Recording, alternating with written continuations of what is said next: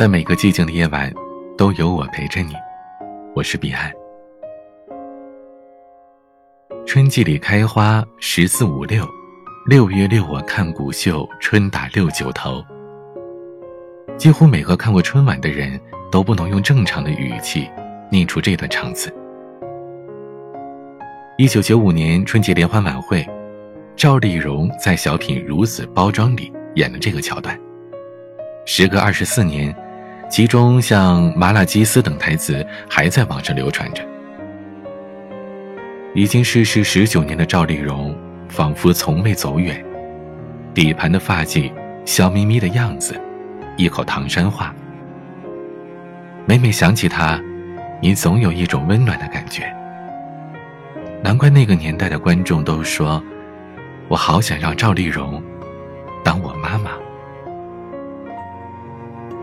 放到如今，小品如此包装，就是一部大 IP。它不仅创造了很多的流行语，也将赵丽蓉变成当时中国的顶级流量。在那个娱乐人物和娱乐方式都匮乏的年代，在春晚亮相过的每一个人，都是人民手心里的宝。所以在接下来的几年，不管赵丽蓉乐意不乐意，大年三十的晚上，她这个一口唐山话。两眼笑眯眯的老太太，都必须在。然而结局，总是来的那么的猝不及防。一九九九年，赵丽蓉已经七十一岁了，在那个除夕夜，是她连续第五次登上了春晚舞台。在新作品《老将出马》当中，她保持了以往的精气神。一口唐山味儿的英语让观众们拍手称赞。大家那时都觉得，这老太太再干五年也无妨。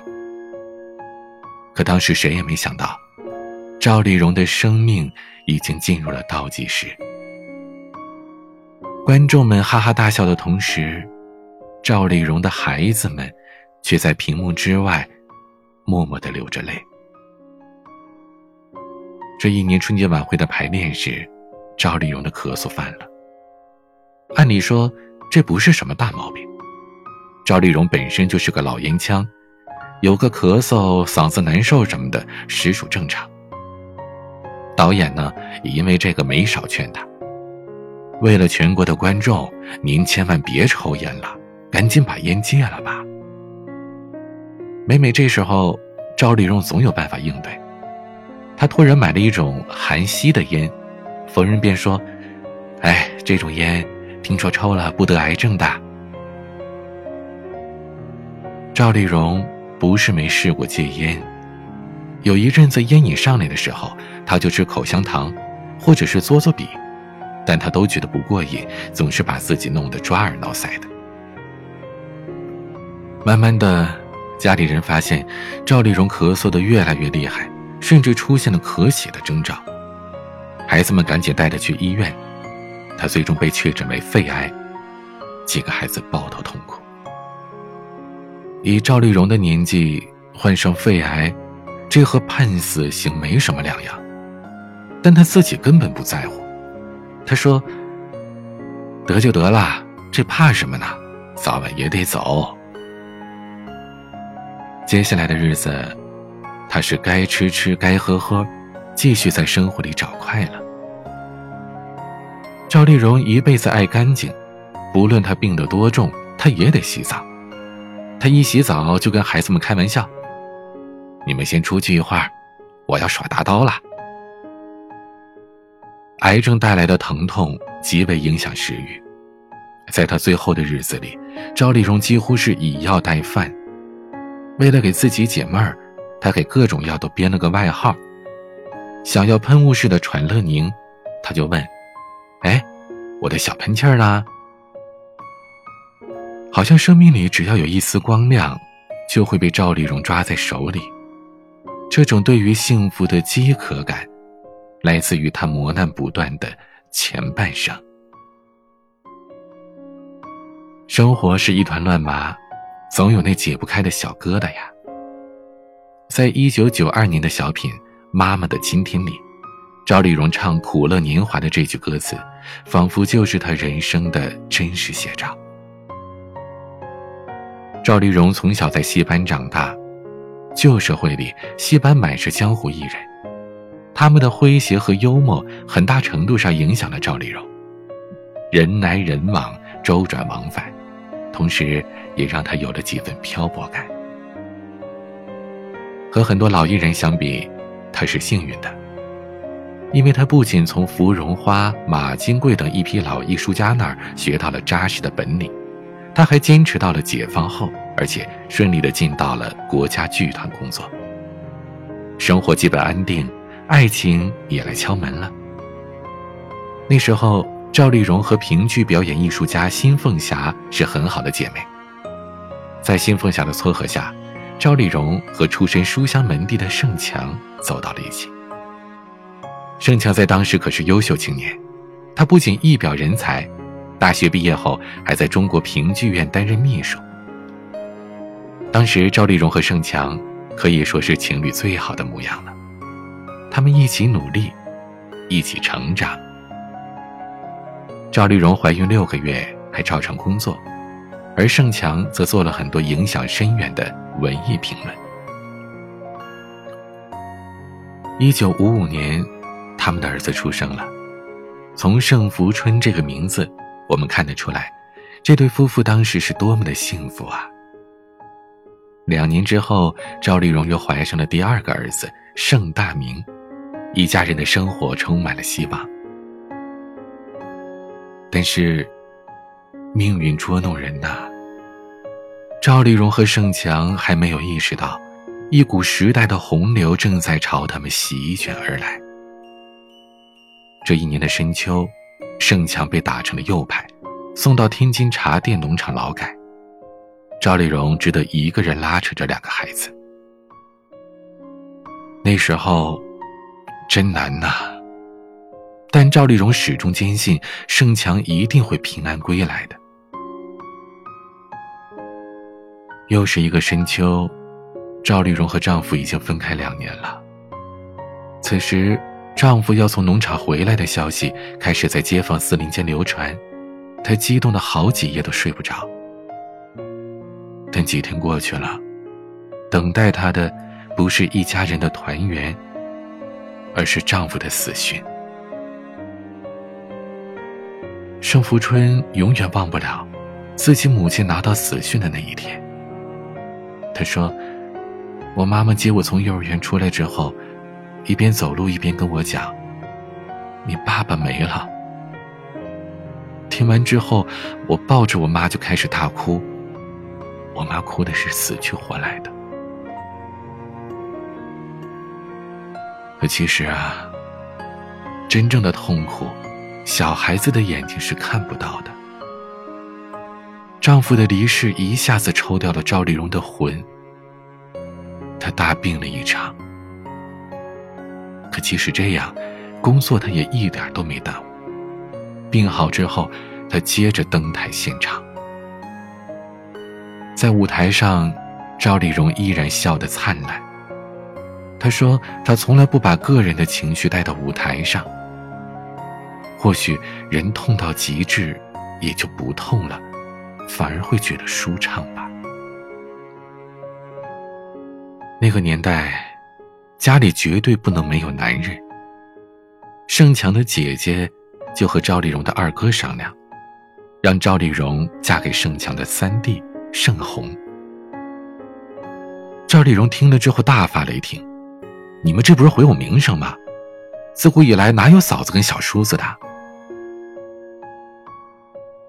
直到一九六四年，在亲人们的劝说和孩子们的哀求下。他俩终于结合了。赵丽蓉性子直，但她从来没有在公共场合抱怨过这事儿。或许她是在想，后半生就这样吧。一九七零年，四十二岁的她，在生了三个儿子之后，终于迎来了自己第一个女儿。这个女儿不仅是赵丽蓉的小棉袄。也是家人的开心果，作为盛家最受欢迎的孩子，赵丽蓉干脆给他取名叫盛家欢。但是，这份快乐并没有持续多长时间，赵丽蓉又跌入了痛苦的深渊。盛家欢出生三天之后，便被查出患有先天残疾。为了给女儿治病，赵丽蓉四处求医，费尽了心思。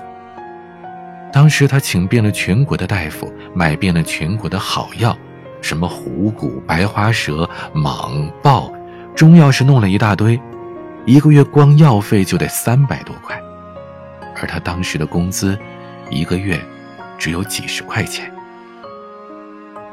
几个儿子也不干别的了，每天就是用小钻头给妹妹磨药，表面上磨的是药，其实家人是在帮妹妹打磨生命。尽管如此，小妹还是没能活到自己七岁的生日。年近半百的赵丽蓉又一次流干了眼泪。生活从来不会给人喘息之机。那些年，家里欠下了很多的外债，在赵丽蓉最难的时候，她身上穿的内衣都是补丁叠补丁的。而对过去这样的生活，赵丽蓉曾经意味深长的说：“只有吃过黄连的人，才知道什么是甜。”只有在悲剧中生活过的人，才能创造出笑声。一九八八年，赵丽蓉从中国评剧院退休。熬过大半生的赵丽蓉，终于能休息了。演了一辈子评剧的她，本以为自己的艺术人生就要就此画句号了。可她万万没想到。有一天，春节晚会的导演会敲响他的家门。可仔细一想，所有的事情又都是有预兆的。在一岁半的时候，赵丽蓉就被戏剧演员抱上舞台演出；到八岁，她正式开始唱戏，随后进入了国家剧团。她从小就是演技担当。戏曲对于演员的外貌要求是很苛刻的，想成为名角得有好的扮相。由于容貌的限制，赵丽蓉只能在一些戏里边扮演一些比较次要的角色。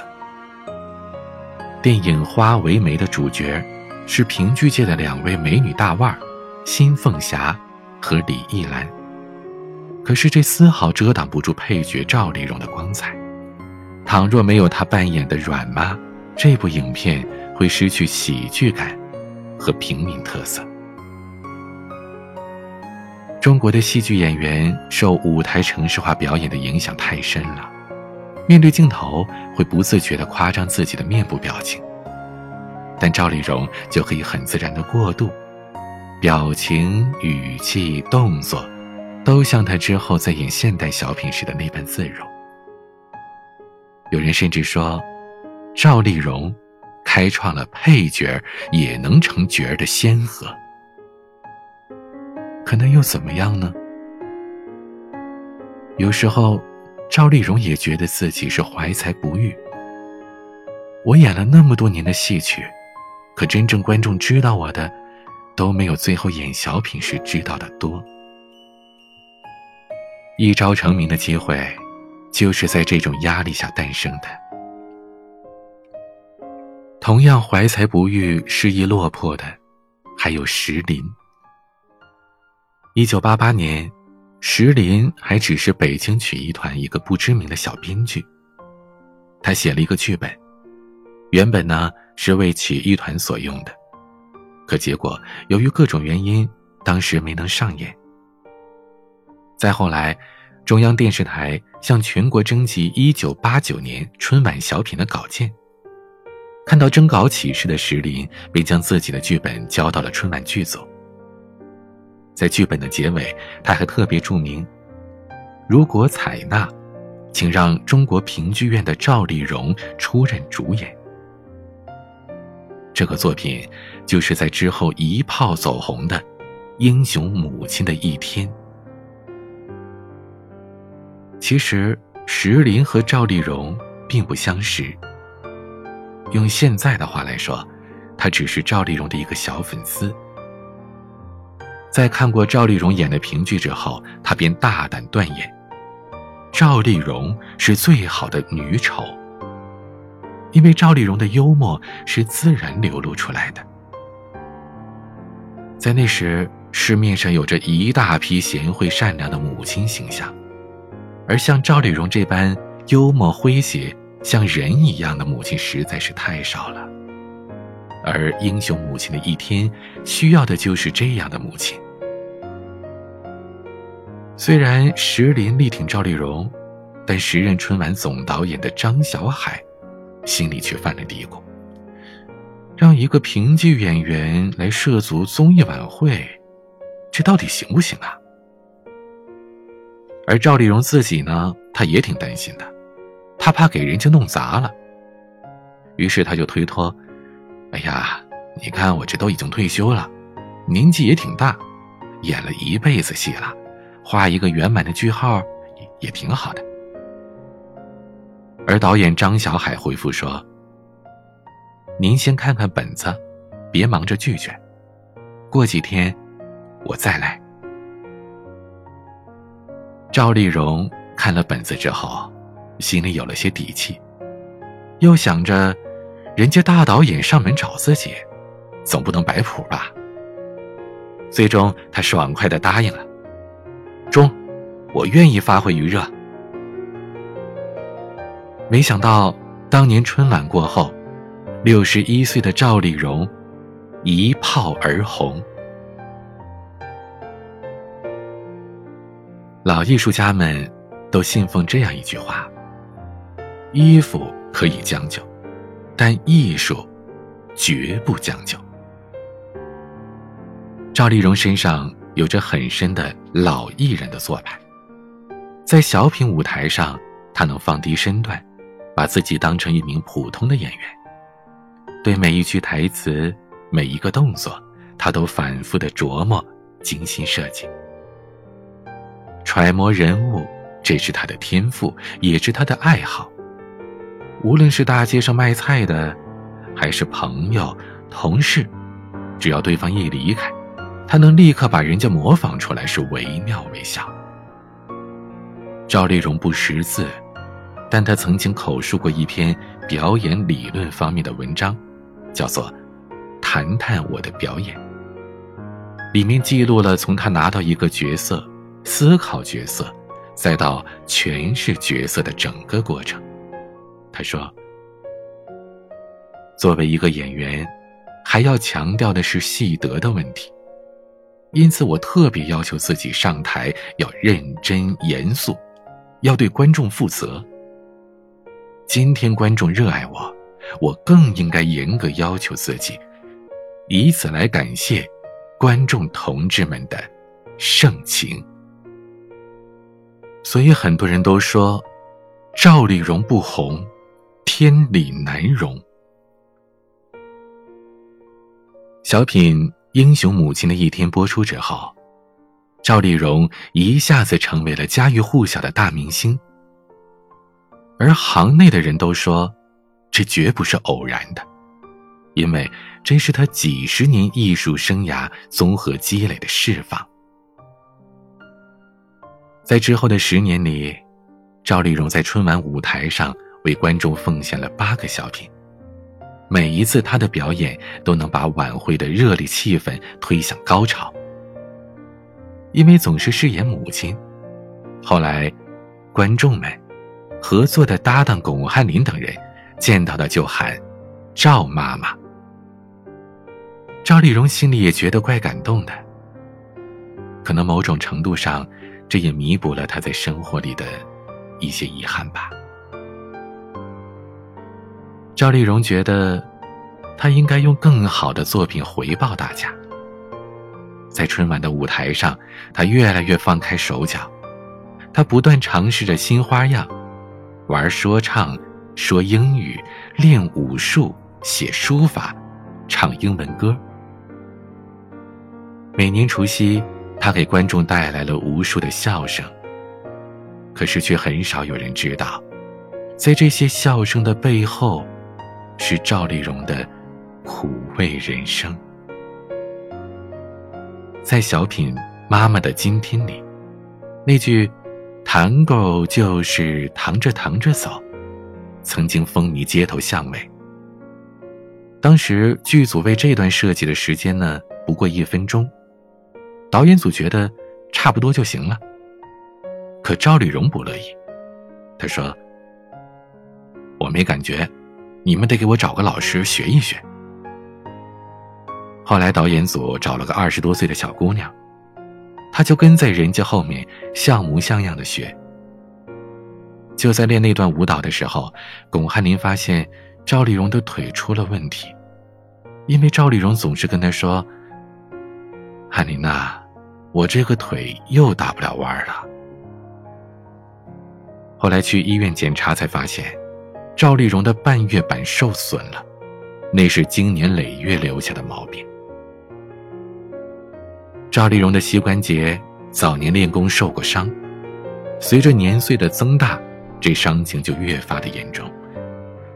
当时赵丽蓉腿里残留着一个碎骨头茬，她在膝盖当中来回的游离，骨头茬有时卡在中间。赵丽蓉就一阵阵钻心的剧痛。老艺人的修养让赵丽蓉咬牙扛着，她从没有因为自己的病情耽误过一次排练和演出。导演张小海曾经亲自去她家里劝她不要彩排了，可她一口回绝。他说：“自己老不到现场，心里没底呀。”说来说去，他还是为了戏呀。一九九五年，小品如此包装，又一次大获成功。在小品的结尾，赵丽蓉在说完“你说难受不难受”的台词之后，有一个单膝跪地的动作。这其实不是刻意设计的报复，而是她当时真的非常难受。赵丽蓉忍着剧痛起身，离开舞台。她是被巩汉林和其他演员一起架到后台的。但只要在台前，你就看不到她有一丝的愁容。赵丽蓉出名了，找上门来的演出越来越多。有人劝赵丽蓉也拟定一个出场价，找个经纪人。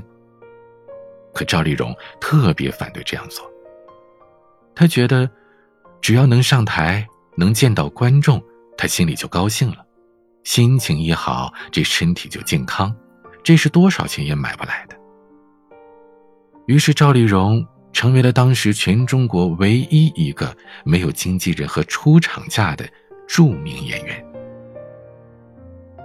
当然了，老太太也有动摇的时候。很多年轻的演员都发财了，一场演出好几万。他的儿子盛大明说：“你说我妈看到这些人能不眼热吗？但是他又找不到自己的问题。”那时候的赵丽蓉老觉得自己忙活半天挣不了什么钱，也演不了几个戏。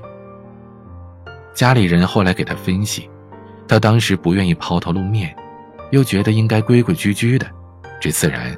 就赚不到钱。艺术家如果天天想着赚钱，那他的艺术肯定不值钱。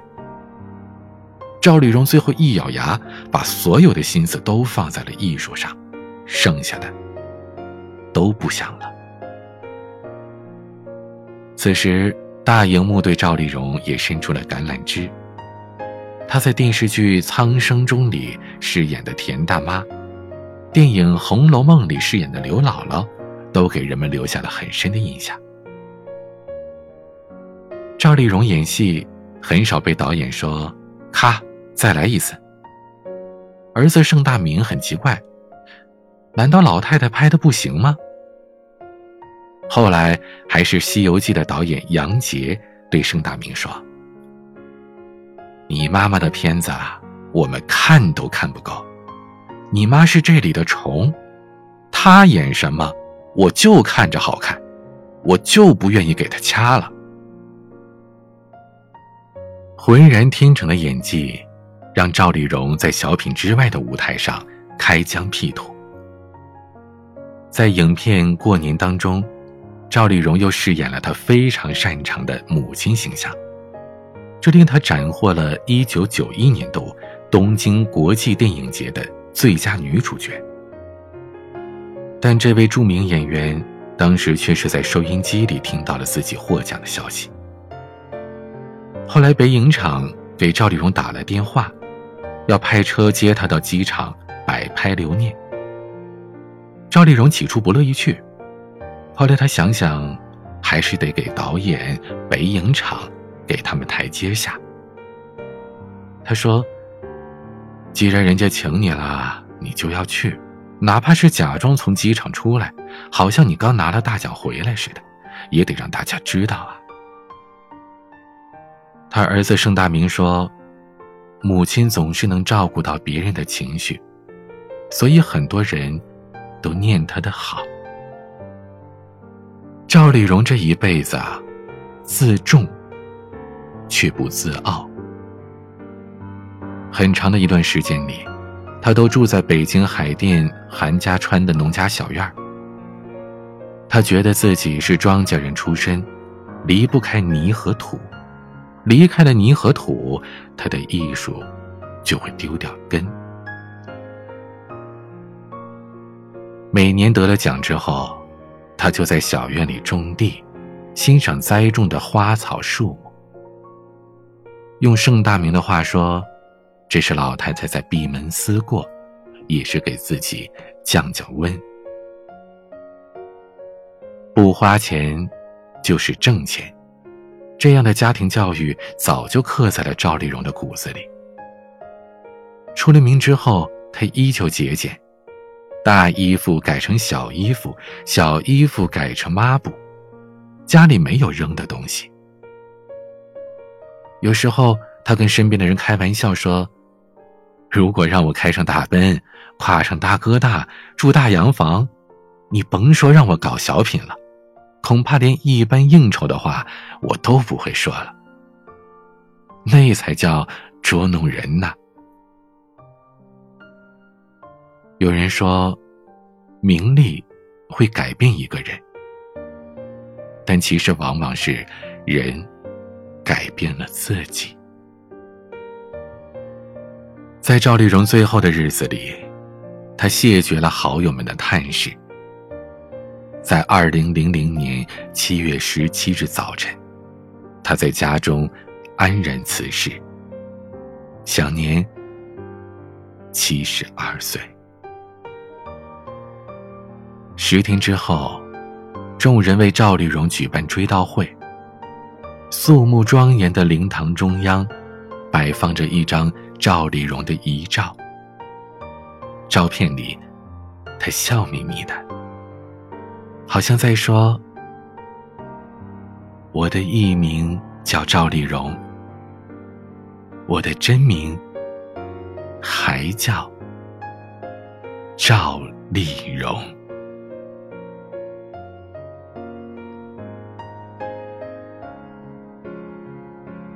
今天的文章就分享到这里。